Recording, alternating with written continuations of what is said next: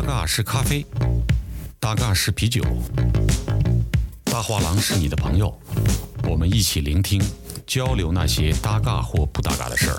我是大嘎品牌创始人老郭。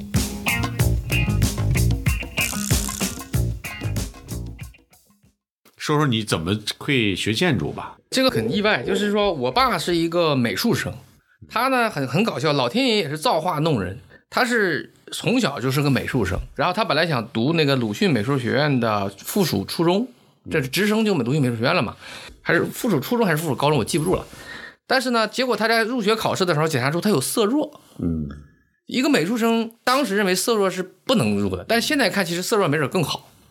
结果他就被迫的就没有去读美术，然后就非常非常遗憾。但他美术啊、书法、绘画，他都是非常厉害的，音琴棋书画、弹中阮都是非常高手的。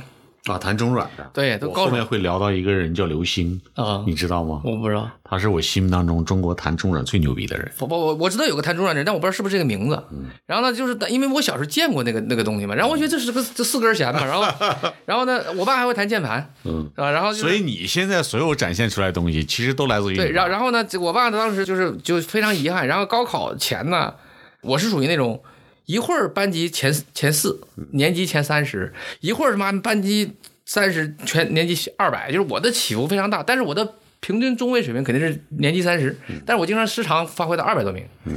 然后当时他们就很担心嘛，很担心，然后就报志愿了。报志愿的，然后前面那个报志愿前呢，我们印象特别深。一九八九年的春节元旦晚会，我们高中同学会搞一个聚会。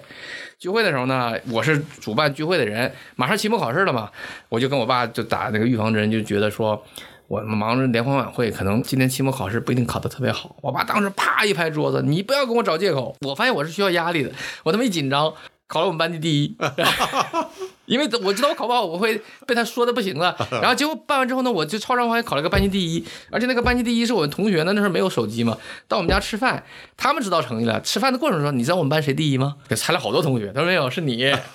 然后当时我才发现，就是原来呢么考试？啊，什么考试？期末考试啊就是呃高三的第一学期期末考试哦，冬天的期末考试，才我才发现，就是我是在压力情况下，在放松情况下是可以发挥的。然后呢，第那个下学期开始报志愿了嘛，我爸就跟我说，就他忽然间跟我说，哎，你有没有考虑考想搞建筑设计？嗯，因为我爸当时怎么想的呢？你爸当时做啥工作？他做的工作跟他没有任何关系，他是一个叫我们的叫计算机中心的主任。哦，后来他高考是考的自动化嘛，嗯，然后他就没有从事美术，嗯，然后他呢是一直想让我从事应用美术，嗯，他就觉得纯搞美术也没什么前途，建筑学不是应用美术吗？他就问我。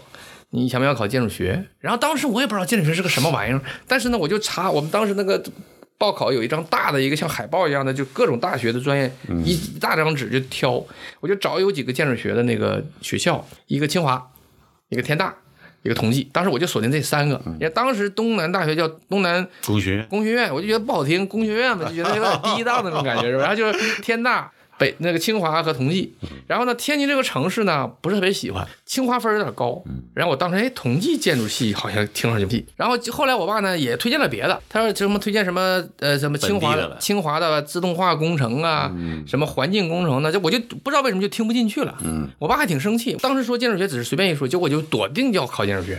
同济建筑学呢，东北辽宁只招一个人，就你的成绩得非常好，就一个人。然后呢，当时还有个城市规划招两个人，但是我并不知道城市规划是干什么的，不了解嘛。我们年级有一个竞争对手，那个女生跟我报了一个学校一个专业，但是她平时都比我好。我不是说我发挥超常嘛？我高考呢考了我们班第二，年级第七。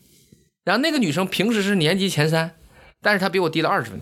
哦，然后她就跟我商量改志愿吧，我说我不，我就一门心思要去同济建筑。然后呢，那个女生就被迫去了浙大建筑系。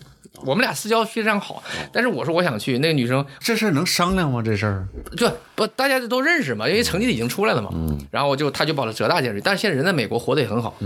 然后呢，但是呢，我那个成绩呢，进同济建筑其实也很难。但是老天爷为什么命中注定要我干这个呢？当时高考招生是各个学校的老师集中在一个宾馆，嗯一般都在沈阳，但是那届安排在了辽化宾馆。嗯我是辽化人，我爸以这种计算机应用中心的身份是可以进入辽化宾馆是见老师的，嗯，因为计算机系统是他是维护者。这朝阳。辽化辽阳，辽阳啊，辽阳。就是我是辽阳一高中毕业的，我是辽化人，然后高考的老师全部分在辽化宾馆，嗯。然后我爸爸是辽化宾馆的计算机系统的维护者，嗯，各种巧合。各种巧合。进去之后呢，因为那个时候所有的人就是同济来了两个老师，我印象特别深，工程力学系的一老一少，他们就会看各种成绩，然后他就那时候都是手工记的嘛，这个人六百四他就进建筑系，那个多少进规划系，个调配他都有权利的。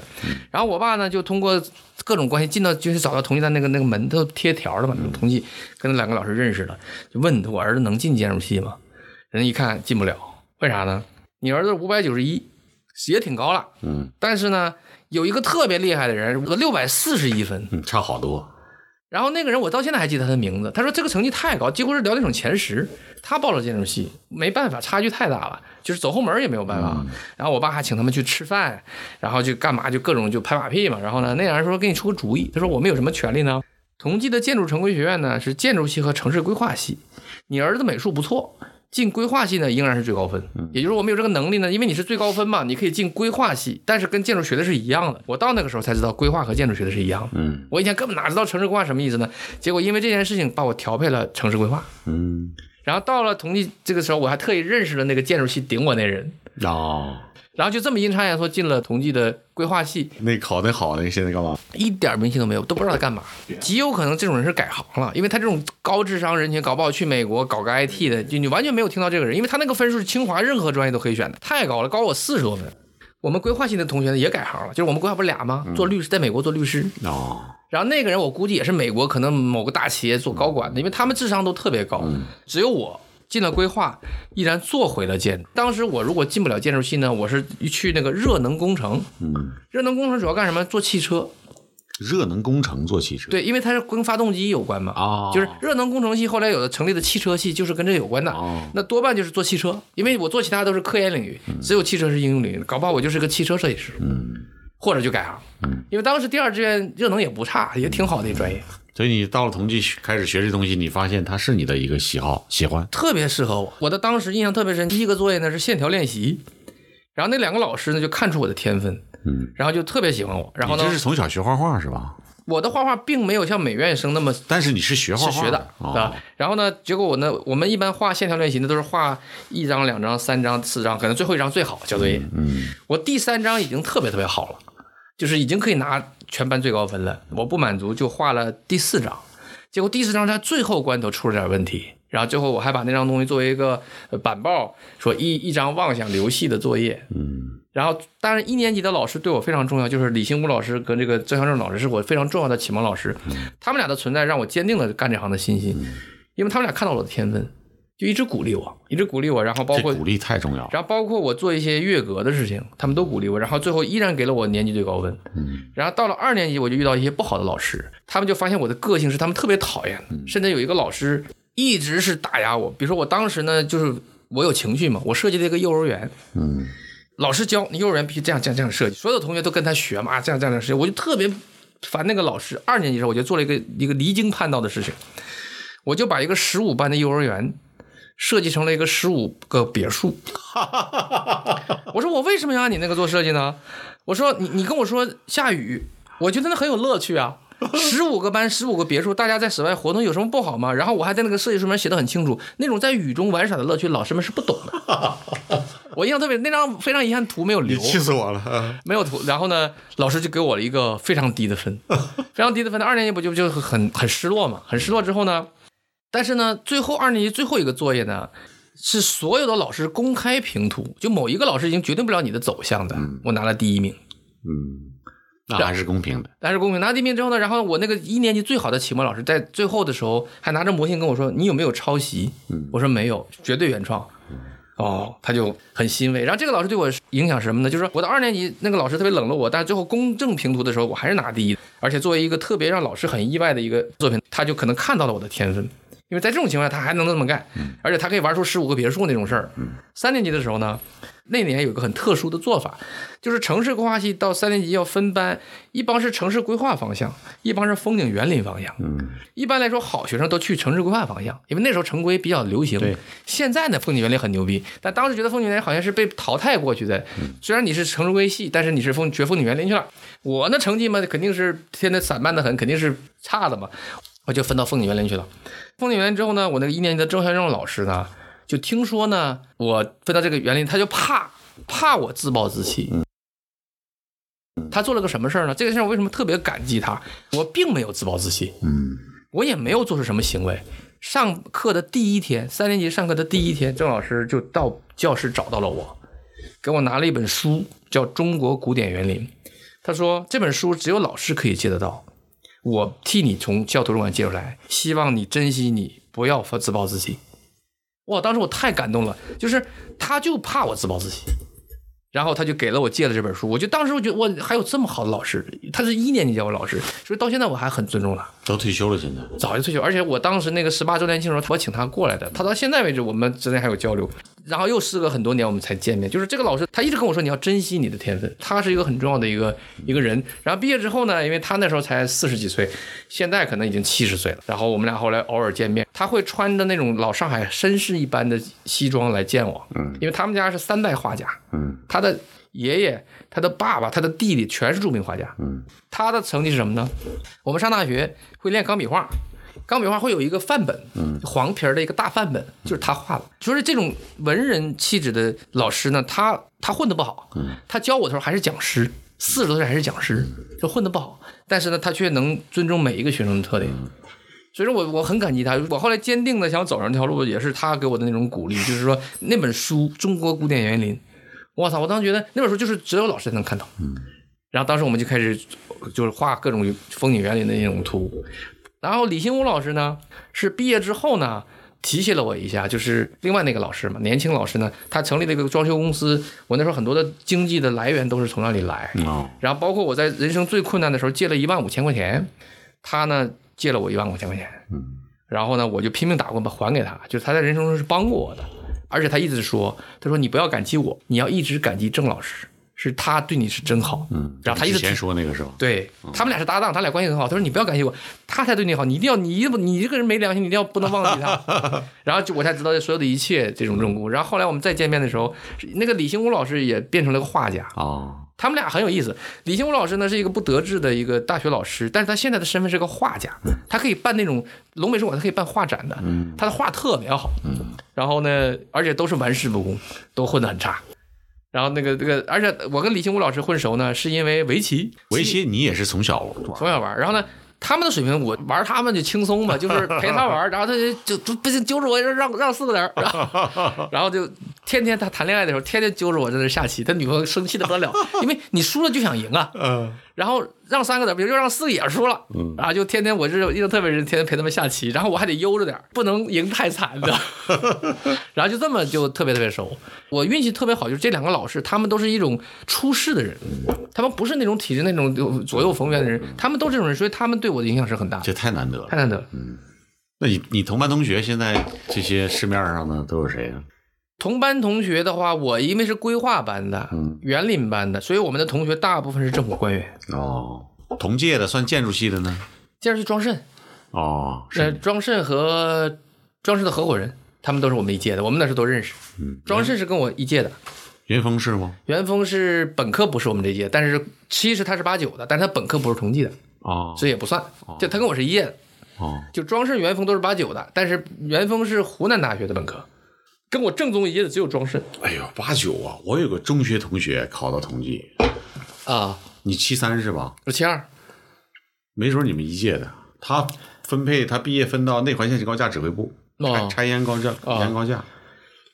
那有可能对，后来去了大华当副总，啊，因为因为那个同济嘛，反正就是这个这个就那么几个专业。对，反正而且很多那种呃房地产公司的老总多半都是那种什么桥梁啊、地下啊，他们特别容易去房地产公司，嗯因为他们懂设计，然后呢，他们做那个行业又很无聊，对他不是去他不是去学建筑，去房产公司特别多。我认识我身边的很多房产公司老板都是道路、桥梁、机械、地下，他好像八八的，我们那年好像八八的。对，嗯。然后毕业之后呢，我就是就是为了留上海嘛，就去了一个很差的国有设计院，嗯嗯，他答应解决我的户口，那么能解决户口就不错。当时华东院是不招外地人的嘛，哦，然后就去了一个行业设计院，把户口安顿好。嗯，然后呢还不老实，觉得那设计院太差，水平都太低。然后呢就旷工打工赚钱去了嘛，就到李兴武老师那赚钱去嘛。旷工十五天没有弄假条，开除。我是被开除的，我是被国企开除的。那我们俩一样。嗯，但是我被开除有一个故事什么呢？开除完了换了院长之后呢，新院长把我作为优秀员工又请回去了，因为他知道我被开除是因为不是因为技术问题，是因为跟那个领导的关系问题。然后在那个院的多少年庆的时候呢，我是坐在主桌上的优秀员工，然后当时就特别特别诡异搞笑。然后那个时候有很多限制我们的条件，比如集体户口档案，真的把我捏拿捏的死死死。哎，那个时候开除我们那个时候是，比如讲全民全民全民制嗯，我要交钱的，啊，就等于是个停薪不就是不是我开除之后要交五千块钱赔偿金。哦。然后五千块钱赔偿金，他们说已经优惠了。他说如果是辞职，那就交四万块钱，开除交五千。然后呢，我就不肯交，我也没五千块钱。然后隔了好多年，就隔了大概三四年，我的集体户口和档案一直挂在院里，就拿不出来嘛。但是我有身份证，我也不担心嘛。嗯直到后来做三星花园的时候，嗯我要出国，必须办护照，嗯就必须拿户口本或者迁出来。我就找了一个老先生，然后呢冒充我的亲戚，德高望重老先生是我的他亲戚来认错，嗯户口迁到我一个朋友的家里。哦然后我为此还写了个保证书，不侵占你们家房子，只是过渡户口，因此我才拿到了护照，我才第一次出国。但五千块钱我交了，因为五千块钱必须要交。然后当时就特别的凄惨，真的就是被拿捏的死死的。那个时候太重要了。太重要。然后我要迁出，必须他还有个迁入的人嘛。迁入人肯接纳我呢，他们父母都很紧张，因为那时候你的户口进来，你的拆迁房你就得有份儿了。我得写了个承诺书，我一年这点之后。在上海出太不容易了。对，然后我一年之后一定迁出，然后我跟你房子没有任何瓜葛，我写个保证书给他，因为他儿子相信我，他爸妈不信，而且那哥们儿是个公安局的人，然后呢，他可能觉得没问题，然后写了之后，再隔了几年之后，我买房才迁出来的。你买房也挺早啊我买房是零一年就买了，哦，那很早。那便宜啊，那时候才五千多块钱，就西雅图那个不是西雅图，我是华尔兹，华尔兹，对万科华尔兹，对漕宝路。啊，对。我去，我怎么去认下你住在西雅哎，图？不不，第一套房，第一套房那个时候就是我手里没有首付嘛，是我爸妈给的首付，哦，给首付，然后呢就是逼着我买的，我还不想买，然后呢就觉得租房也挺挺好的嘛，你真的那天跟刘洋聊聊上集聊三个半小时，嗯，就聊他爸带着他怎么带着他跟他妹妹出去，问了奔奔美国，经过马来西亚什么新加坡，哎呀，我说你们怎么遇到这样的父母？这我父母没有这么样提携过我们这种孩子。然后当时父母说你房子呃家里给你出个首付，然后呢我说也行，勉强，嗯，勉强之后，当然我现在父母都已经过世了，他们都身体不太好，就是一个是乳腺癌，一个是心脏病，哦，这个没办法，而且是而且心脏病是家族遗传，就是好像是隔代遗传，爷爷奶奶特别好，但是我的叔叔和我爸他们这一代人心脏病都有问题。那你要检查呀，不，我有心血管病，我是高血压，高血压，然后加上还有血栓，啊，好好像上次聊过还有，血栓，然后就就是你照样要做的，对，但是我现在吃降压药的血压是正常的，嗯，那我就暂时就不想做了嘛。然后呢，心脏也没有什么不适，然后再加上现在运动啊是各种，所以我就坚持吃药就可以了。而且我还一直吃个抗凝的药，就是防血栓的。所以这种家族病呢就没办法。我弟弟已经有糖尿病了，你有一个弟弟，对我没有，我已经很幸运了，因为我爸糖尿病。然后我弟刚就今年就刚检查出三个月糖尿病，他在家里晕倒，晕倒之后呢，开始是血钾过高，啊，血钾过低还是过高？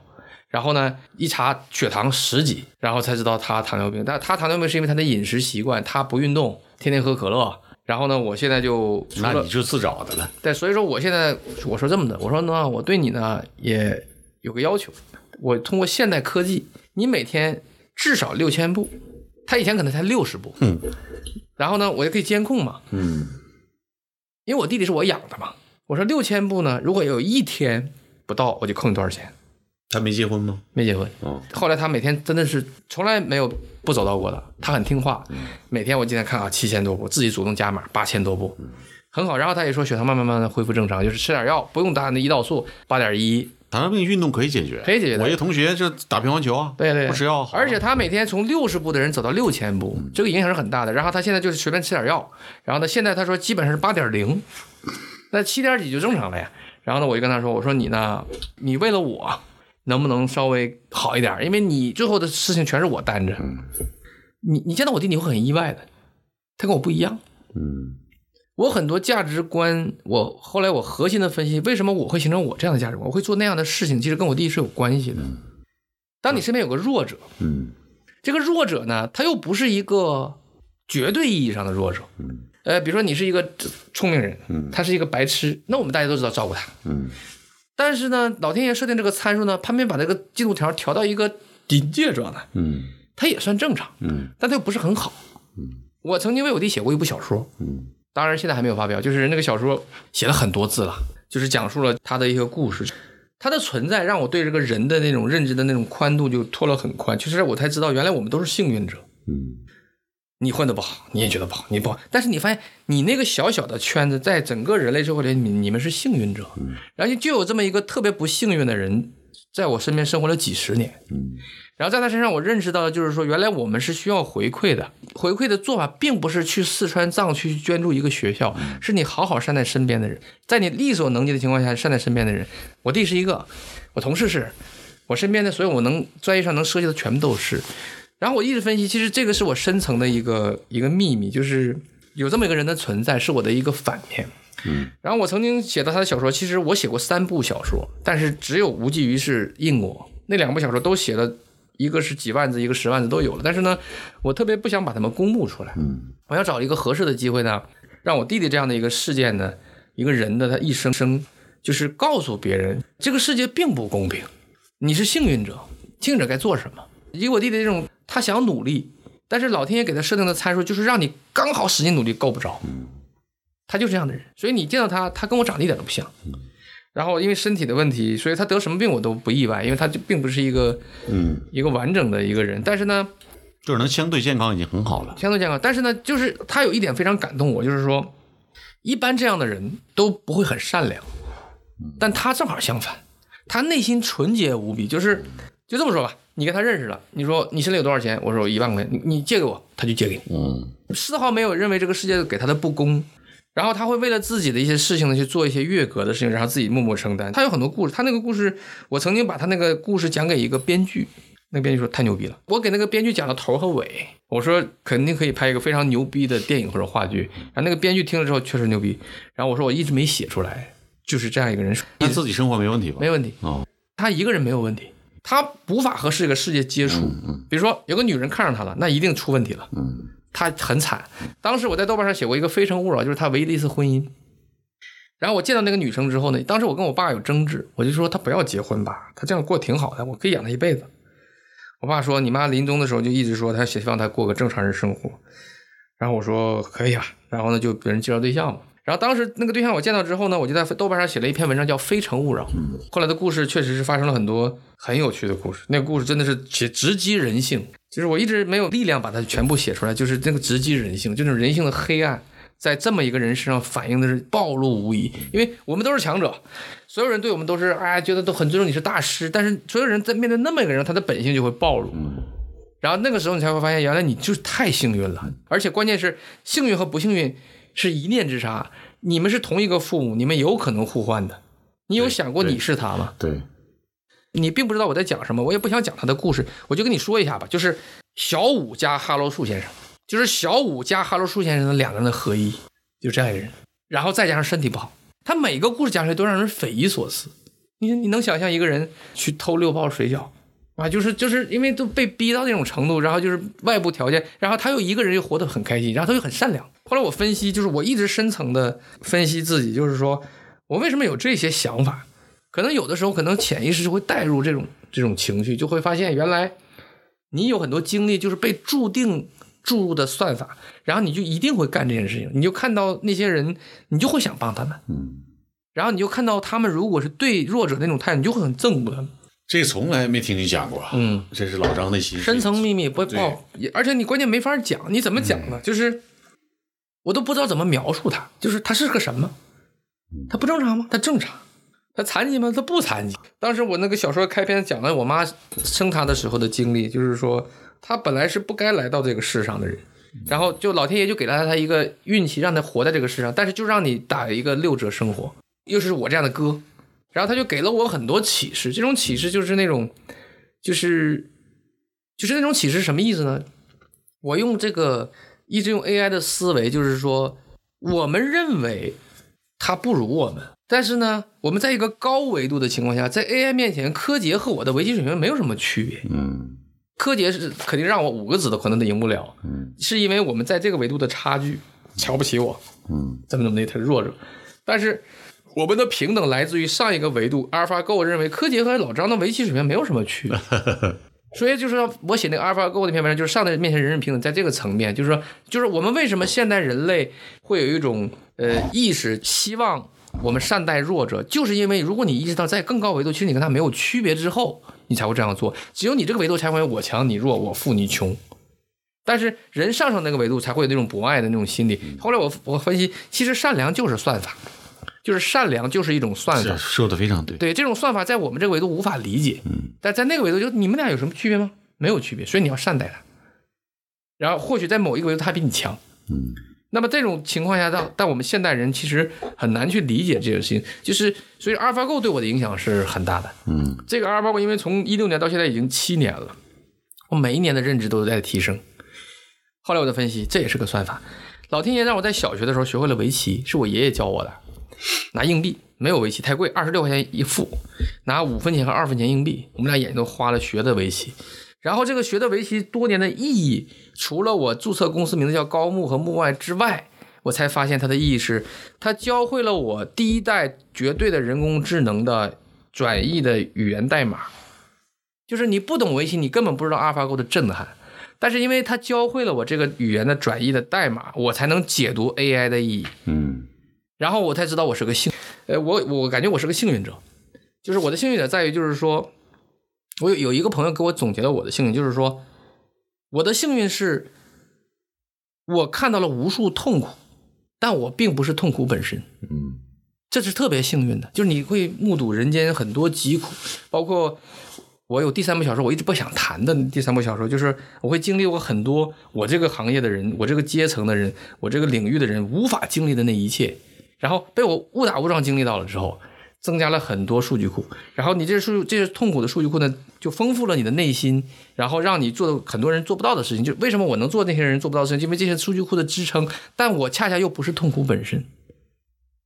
这个是非常非常幸运的。但你能身在世外，这个特别不容易啊。是的，我还有第三部小说，第三部小说就不能讲，我现在不想讲，就是呃，还有一一些更感人的。故事。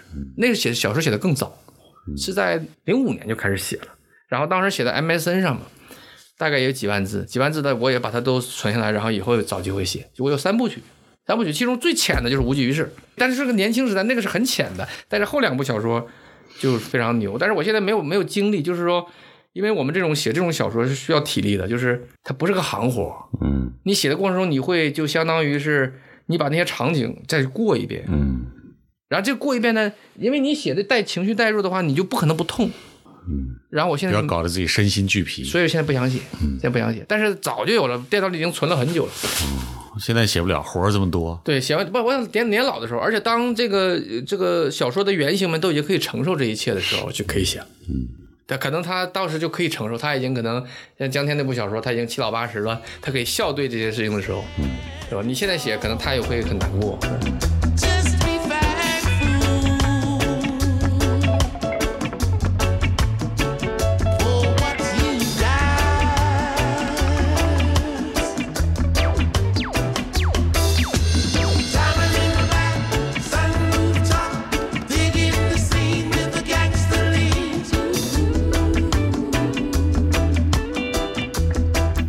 这段听着挺意外。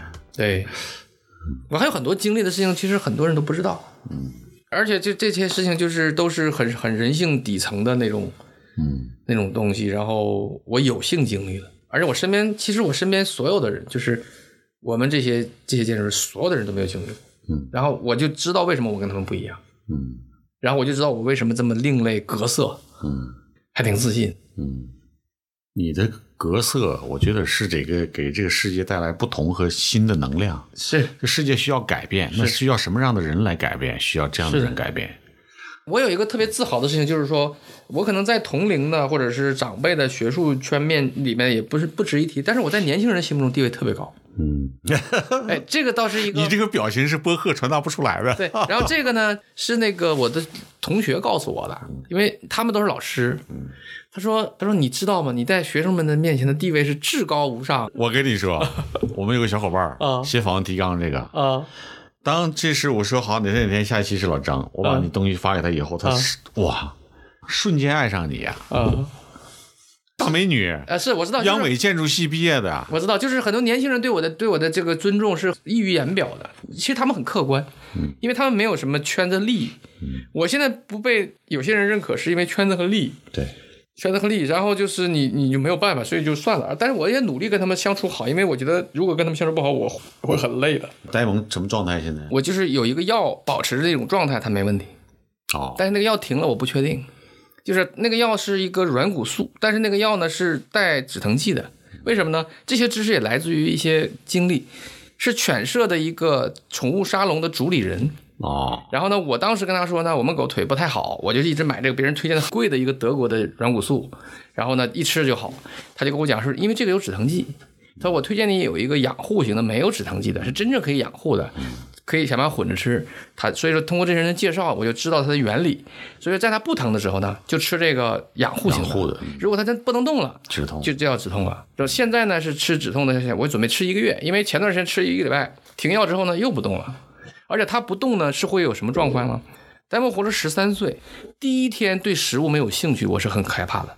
他无论什么时候对吃的简直迷恋的就不行了。有一天我喂他的时候，他不能动，他居然不吃，我一下当时特别难过，我就很伤感。我觉得他居然对食物没有兴趣，那那得多绝望！而且我马上要去海南出差，嗯，我就跟陈磊，我同学嘛，一般我狗都托给他，我就跟他说他可能最近有点问题，然后他就把他接回家，也是一把屎一把尿拉在地上也不能动，然后那个软骨素开始吃嘛。呆萌他拉在地上，身体弄得很脏，他很绝望，他目光非常绝望，他很难过呀。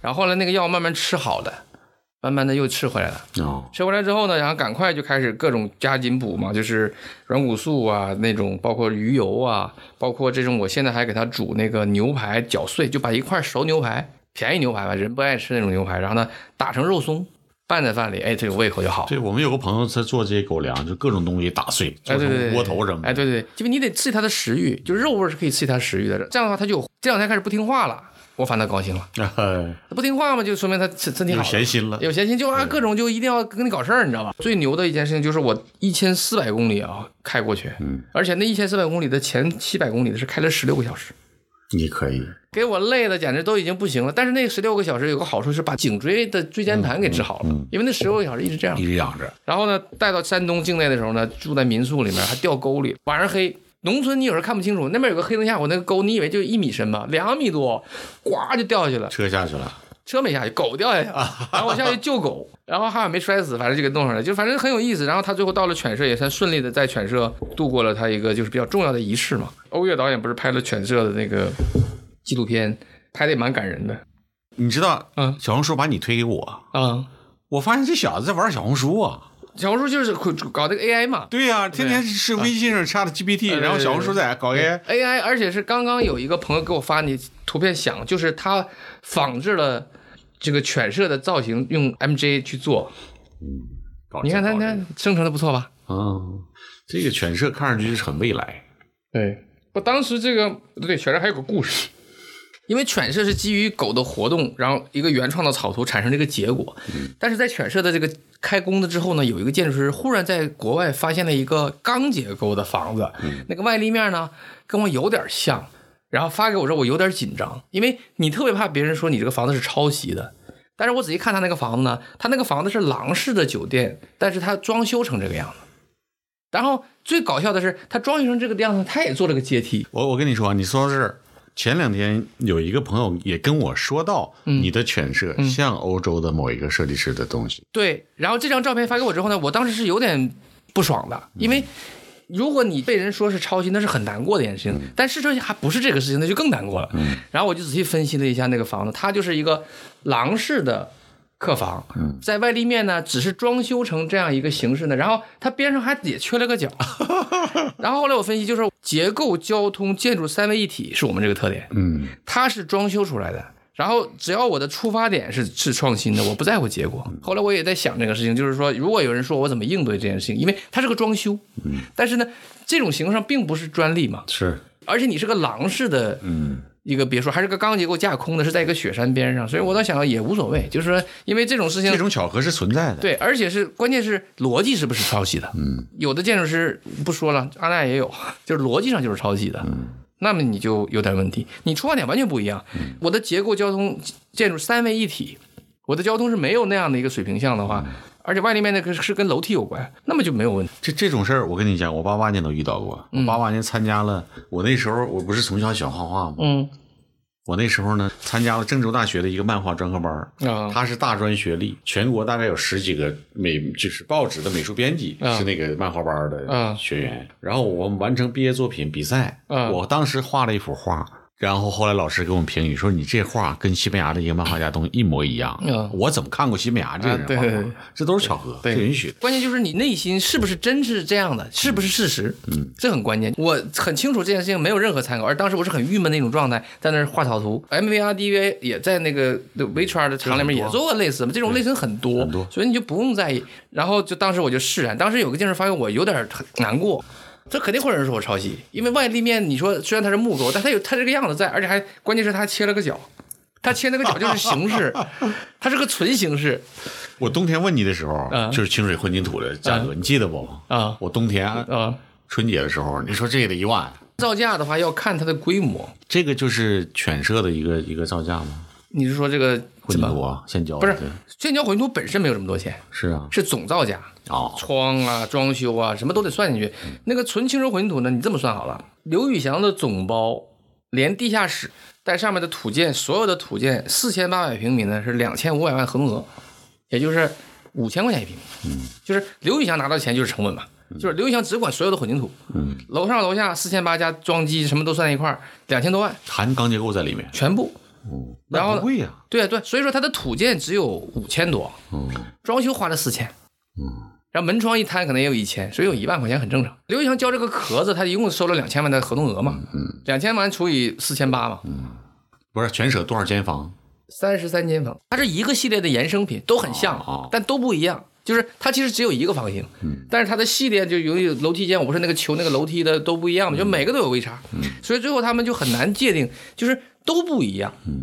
最近听说是他们阿那亚准备把犬神卖掉，卖给人别人，哎，这个也是很有趣的。开始呢，我还很担心卖掉之后会不会有什么问题，后来我想不可能，只只会好，不会差因为马云对阿那亚的在意程度那对呀。肯定高过我，那对呀。他绝对不会让东西抹黑的。那对他如果买了一个很差的，把它诋毁这个名声他不可能，所以他一定是有很多约定，对，只是他可能资金回流，可能回收回来六千多万。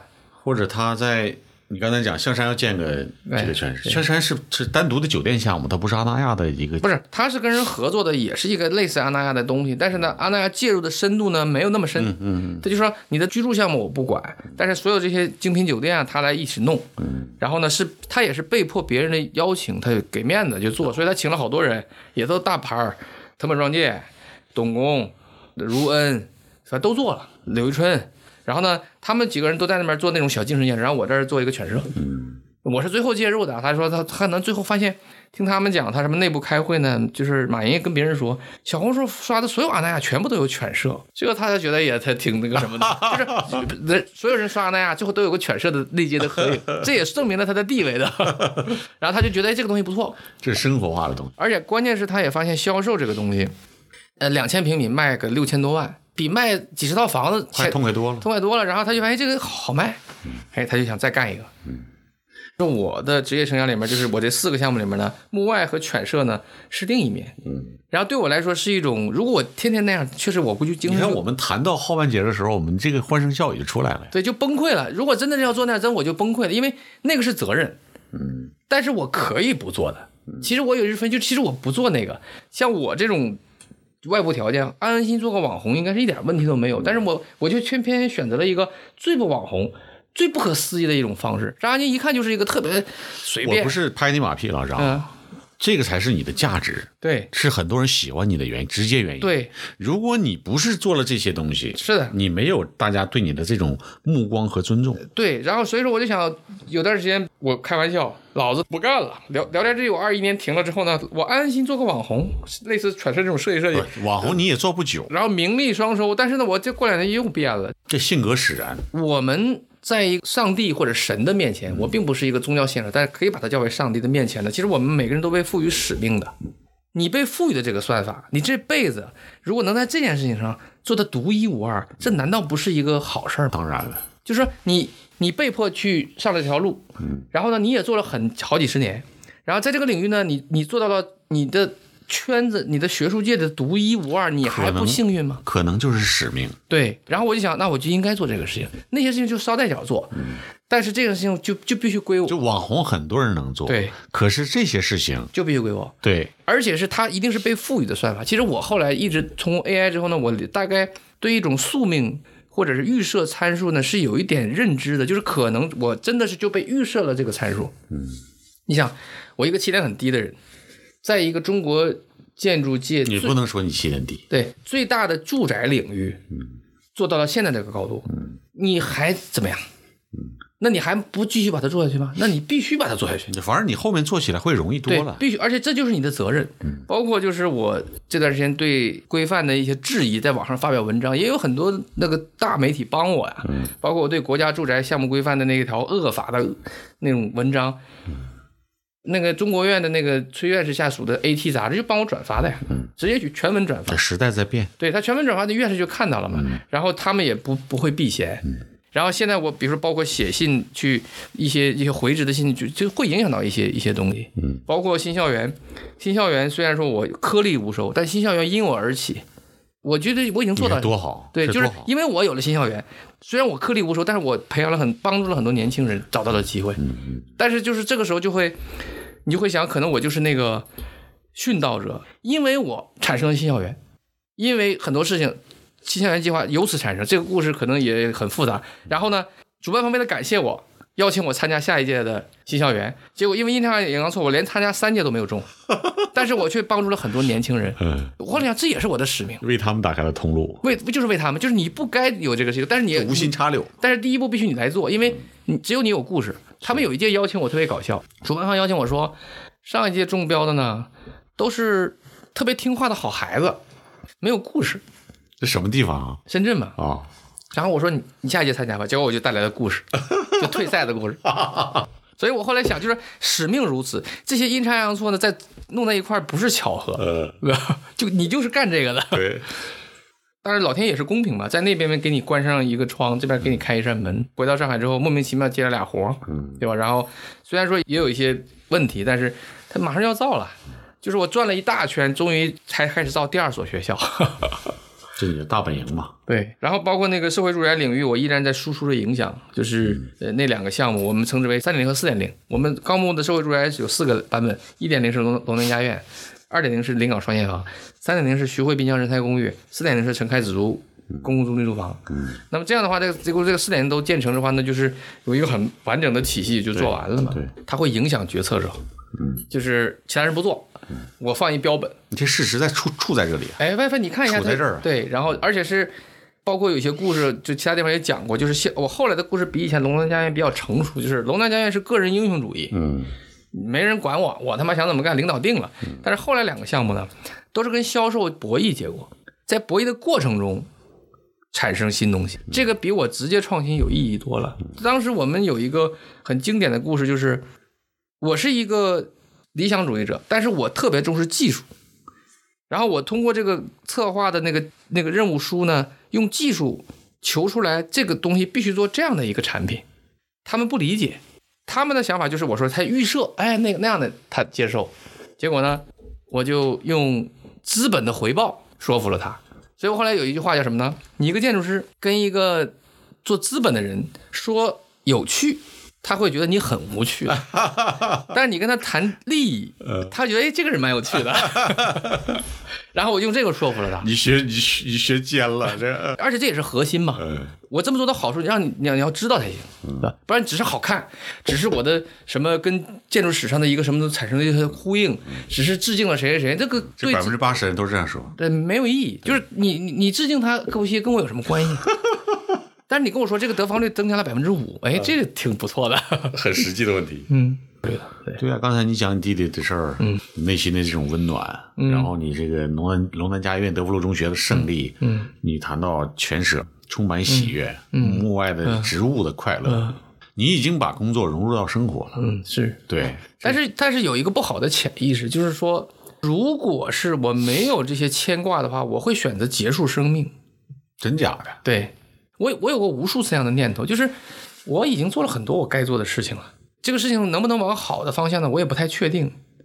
老天爷拴住我的原因是给了我那么多牵挂，我不能离开。你为什么要结束自己生命？我做的事情做完了，然后这个事情的效果呢与我无关，然后往后要做的事情呢，发现也很难超越他们。嗯，那我还有什么意义？但是我的意义是因为还有很多人要牵挂，我的肉身是跟他们是有关联的。其实我有很多时候，我一点都不是悲观啊。如果没有那些东西，我就可以结束了。那个结束应该是很牛的一件事。你常有这种想法？长期这件事情，我好多次想，就是说，在一个雪山啊，你看我提到你口跟然后就是说，就是这种这种这种华山，那就是华山论然后，然后，然。后这种这种这种意识呢，并不是一个，并不是一个悲观的事情。就是当这个意识脱离了这个肉身之后呢，或许它能得到很大的解放。嗯然后这个解放就跟阿尔法狗那个程序一样，它只要遇到一台电脑，它就重生。嗯然后我们现在寄托在这个肉身上呢，它有很多局限，然后可能人类有很多缺陷。为什么那么多哲学家、那么多伟人，那个都在疫情后都选择离去？其实我也慢慢的意识到，就是人类的局限，就是包括前段时间跟那个雷锋说，第一句话就是 AI 的这个概念，首先可能要值得质疑，它可能是错的，因为它叫人工智能。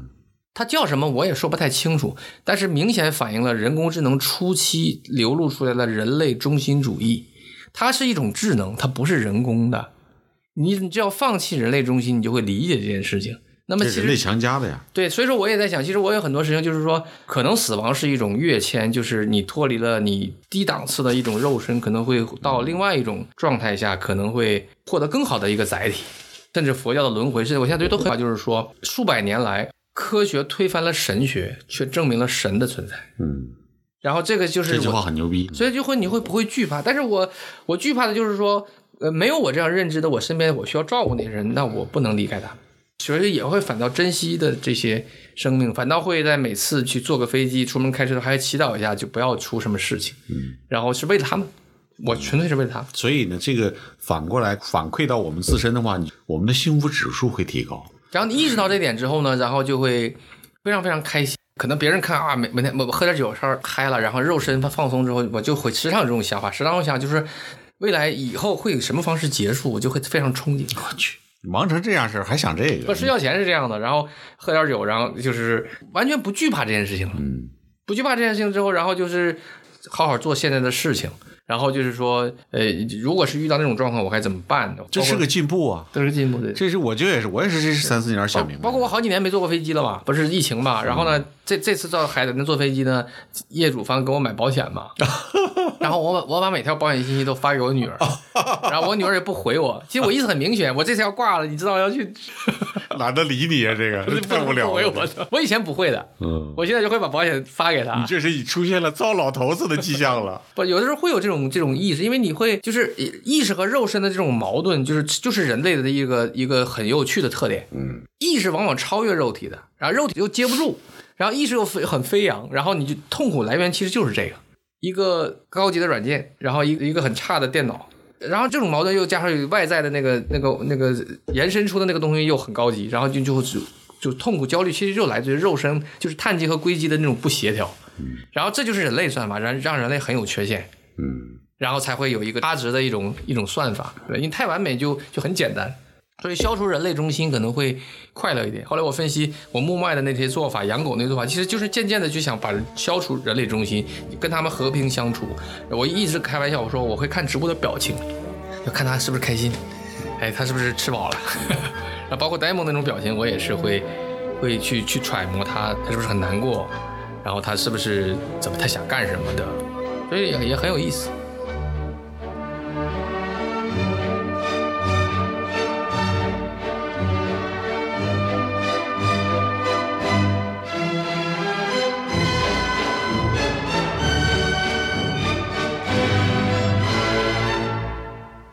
这些认知当然对事业的成功是没有什么帮助的，但也不一定。对，至少眼前看不到什么帮助。嗯那么可能是一个长远的事情，但是就是说，比如，假如说你没有呆萌，可能没有全舍。是是是，反正就是说，你就如果能一个正常的生活，然后这些所有的一切都是馈赠，那也也也挺好。嗯你那么早买了华尔兹，你去过一个叫庄家院的餐厅吃饭吗？没有柳柳州路，没去庄家院儿一个东北菜。没注意，柳州路吗？对呀，你拐过去就是柳州路。但是那很很久以前我没去，但现在肯定没有，零八年开，一零年关的我忘了，因为我当时柳州只是吃了个新疆菜。啊。那在路口上，对，对，就是路口。再往前走就是对这，个。那路口的新疆菜我吃过那次。我说庄园就我开的，哦，那就不远了，因为我那个路口那个新你疆菜走过去就六七分钟。吃了很久，然后我还夜里下力，对，一直在吃。夜里下里就往往往东。然后那个新疆饭馆后来开了没几天就关了嘛，他老板是个新疆人，嗯，然后那家饭馆的服务态度特别差，哎，就在路边串串儿，然后上这儿，然后那个公安局的派出所人天天来，嗯，我有时候吃饭的时候只有我一个客人，后面就派出所统计，哎，你那个厨师身份证号，然后我怎么没见过这人，然后这种，老张啊，真是一个口才极佳的人，大家也听出来了。所以说呢，我跟他的聊天是几乎插不上嘴的，也不用我插嘴，他出去打电话了。呃，我等了他一个多小时。今天聊的只是非常愉快，老张喝了点酒，也比较嗨。我们可能还在未来的某个时间邀请老张来继续聊聊他工作以外的一些业余的身份，比如业余歌手、业余棋手等等这些。嗯，期待在下一期跟老张继续见面，谢谢大家。酒已备好，带着你的故事来吧。